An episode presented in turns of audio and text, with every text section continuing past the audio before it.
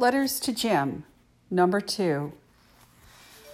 This is a story, this letter, not a story, is about our daughter Erin. Uh, so, Jim, here's an update on Erin.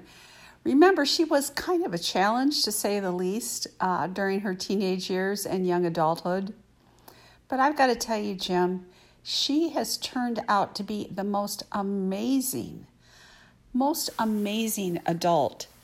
I am so proud of her, and I know you are too, that to know that this girl who had a tough time growing up has turned out to be the most competent, caring, thoughtful, and importantly, a wonderful mother.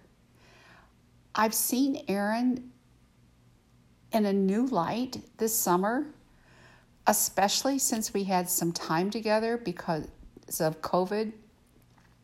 She was actually in between her uh, residence and teaching in Vietnam and moving this summer to Jakarta to teach in this wonderful multicultural school.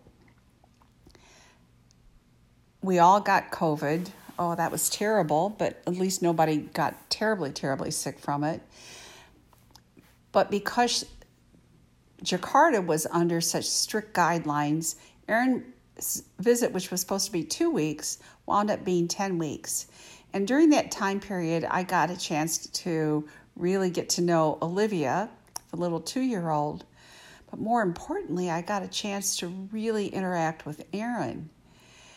And she's she's just so so wonderful.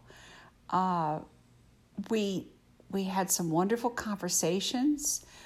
We had some just ex- nice, just relaxing experiences it was just nice and and she told me how she felt and shared some of the things that she had gone through and i it just made me feel that i'll never be able to say that she was my challenging daughter again that she is the person i think you always knew but i was very uncertain on how she would turn out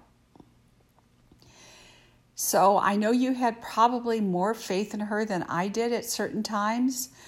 But as I told her many, many times, while I didn't like her because of her behavior, I always loved her. And I think now I can just say, I just plain out love her and and and respect her and admire her. And I know that when the times were the toughest for me and Erin interacting, I think you always, always had this spot in your heart that knew that she was going to turn out all right. So I just wanted to let you know that you were right, and I will never ever feel uncomfortable about how Erin's life will be when I'm gone as you are. So, Jim, we did a good job.